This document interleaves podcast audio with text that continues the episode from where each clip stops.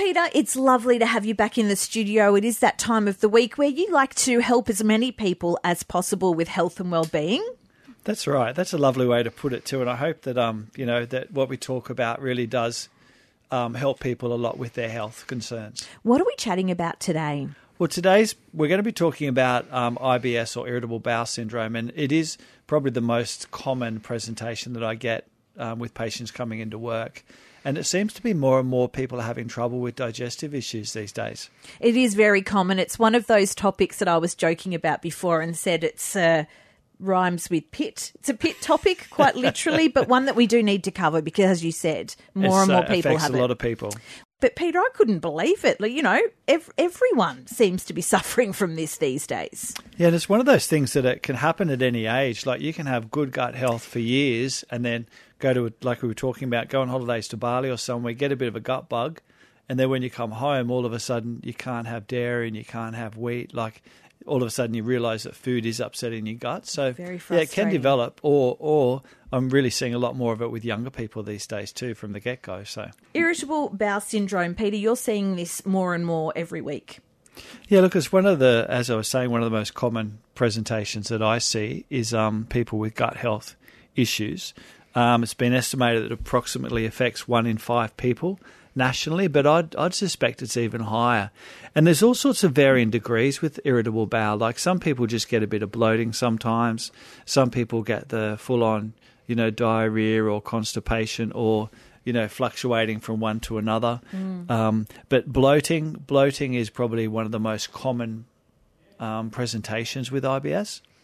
And we were saying before, people may not realise that's what they have initially because you can be fine for, for years and years, and you might get, you know, to your 30s or 40s or beyond, and all of a sudden you're finding that you do have uh, IBS or issues, and you're not sure that that's what it is because you have been so well.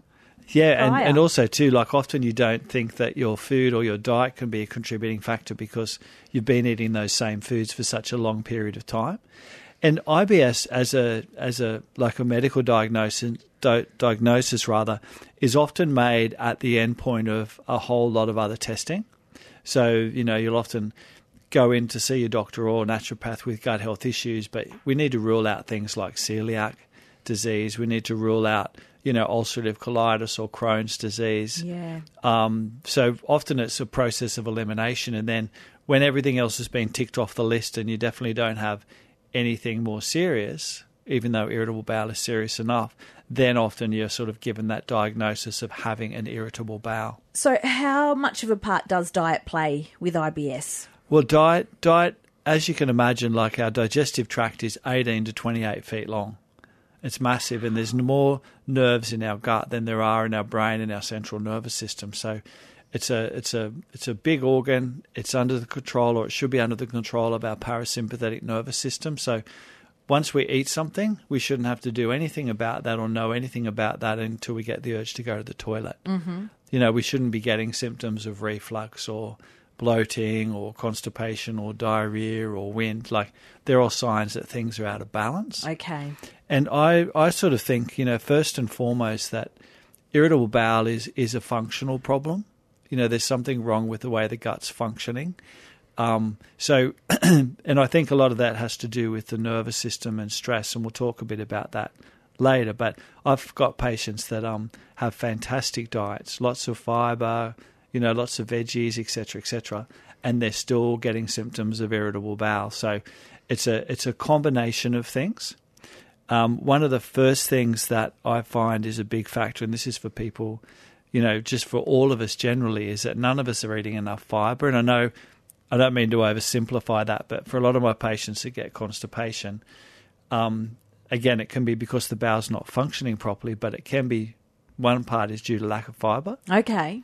So it's estimated that women need on average 35 grams of fiber a day, men roughly 30. So if you can imagine, an apple has four grams of fiber.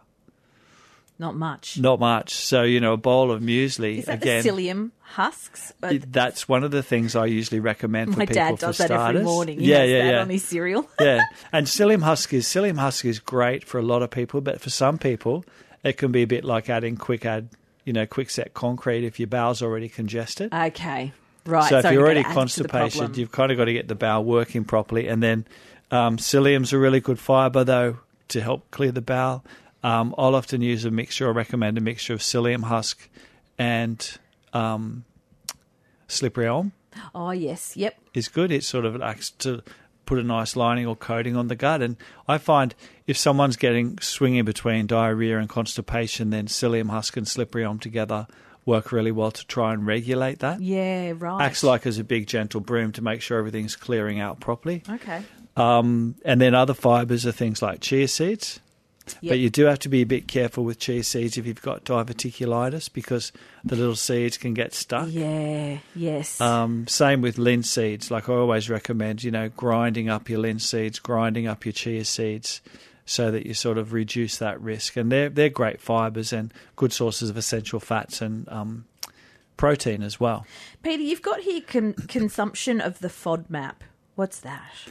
Yeah, well, the one of the only, and this is this is just an interesting thing from a naturopathic point of view, but one of the only um, dietary approaches uh, the medical profession often will recommend. It's only relatively new, is the FODMAP diet. If anyone's got irritable bowel syndrome, and the FODMAP diet, FODMAP stands for fermentable oligosaccharides, disaccharides, maltitols, and polyols.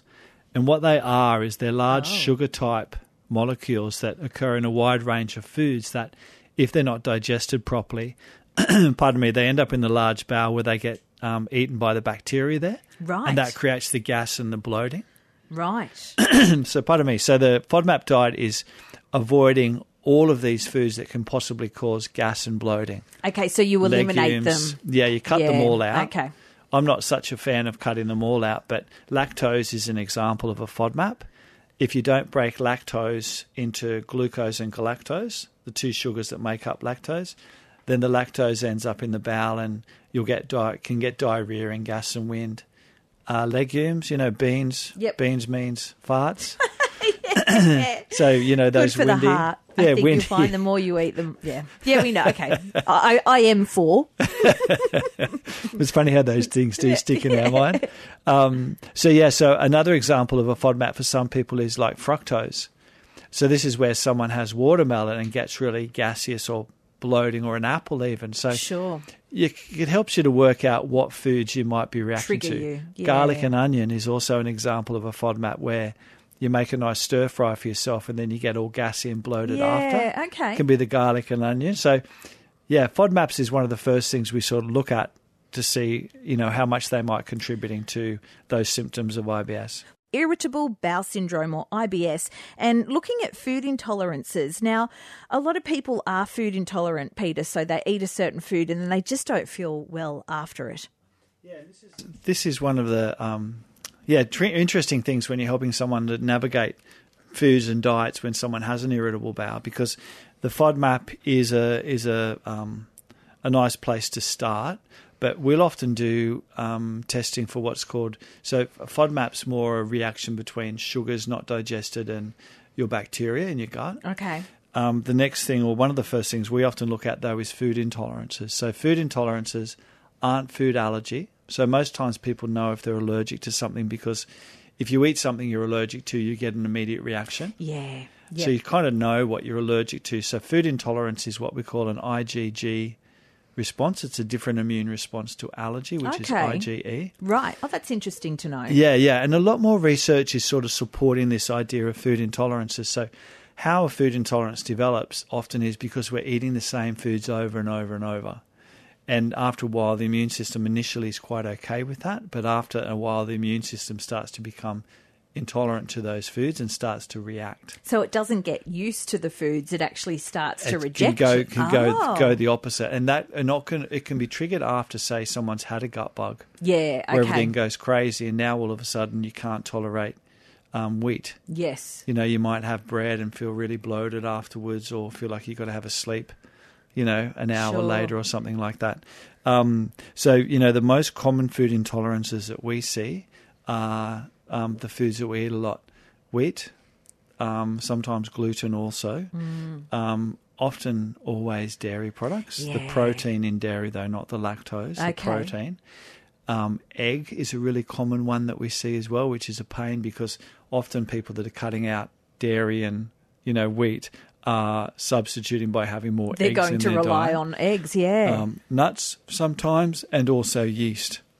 But um, the challenge with something so food intolerances definitely can be aggravating a lot of the symptoms of IBS. But Sure. keep in mind what I said. it- There's still a uh, a functional problem as well. So it's like a combination it's of two things. parts almost. Yeah. So with food intolerances, though, one thing that's really important for anyone listening is that if you've been somewhere and someone and you've worked out that you're intolerant to gluten, intolerant to wheat, you don't have to necessarily cut out that food for the rest of your lives. Like a lot of people see naturopaths, and I'll see them years later, and they'll say, "Yeah, I saw a naturopath years ago, and they said I can't eat any dairy and wheat," and it's not strictly speaking true. You don't want to avoid foods forever if you can tolerate them to a certain point. Okay. So, what we recommend is cutting out the offending foods for a period of time, work on healing and repairing the gut, getting the good bacteria back in balance, and then working out how much dairy you can tolerate. Right. So it doesn't mean you can't eat it forever. You've just exactly got to build right. on getting the problem sorted and then slowly Yeah, reintroducing yeah. levels So that you you, might can find handle. you might find with say um,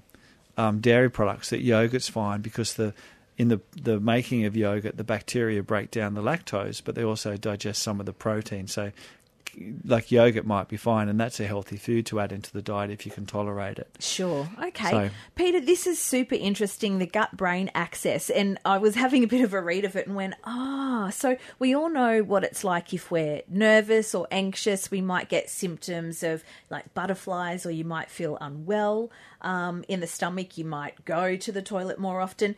That is all connected. absolutely. gut. Yeah, absolutely. It's really interesting. Like our, our gut, our gut and brain are connected in numerous ways. Um, we've got the vagus nerve, and there's a whole whole new area of interest and research going into what's called the vasovagal reflex, which is the effect of the vagus nerve on both gut function and brain function. Um, we also have all the nerves in the gut. Like there's more messages go from our gut to our brain than there is from our brain to our gut.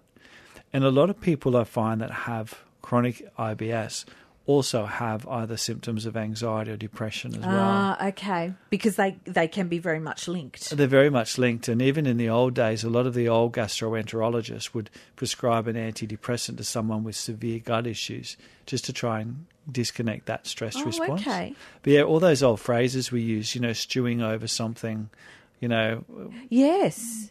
got, yeah. a, got pain in the gut. Like they're all, they're all sort of indications of that connection between the brain and the gut. And as I was saying before, like that sometimes someone will come in and say, "Oh, but I, I'm not stressed. I never get stressed," but their body's stressed, and often it can be showing up in their gut. Yeah, okay, and that can be one of the first signs, I guess. Your, Yeah, your brain yeah. doesn't realize it, but your gut does. Well, so many times I think we're a bit disconnected with our bodies. Yeah, you know, and we sort of we, we can have all these gut issues going on, but we don't realise that you know life is busy and stressful because we think we're coping fine. But I always say, you know, the stress has to show up somewhere, yes. and often when someone is stressed, you know, they might hold it around their neck and their shoulders, but invariably, you know, a lot of that stress is held around the gut.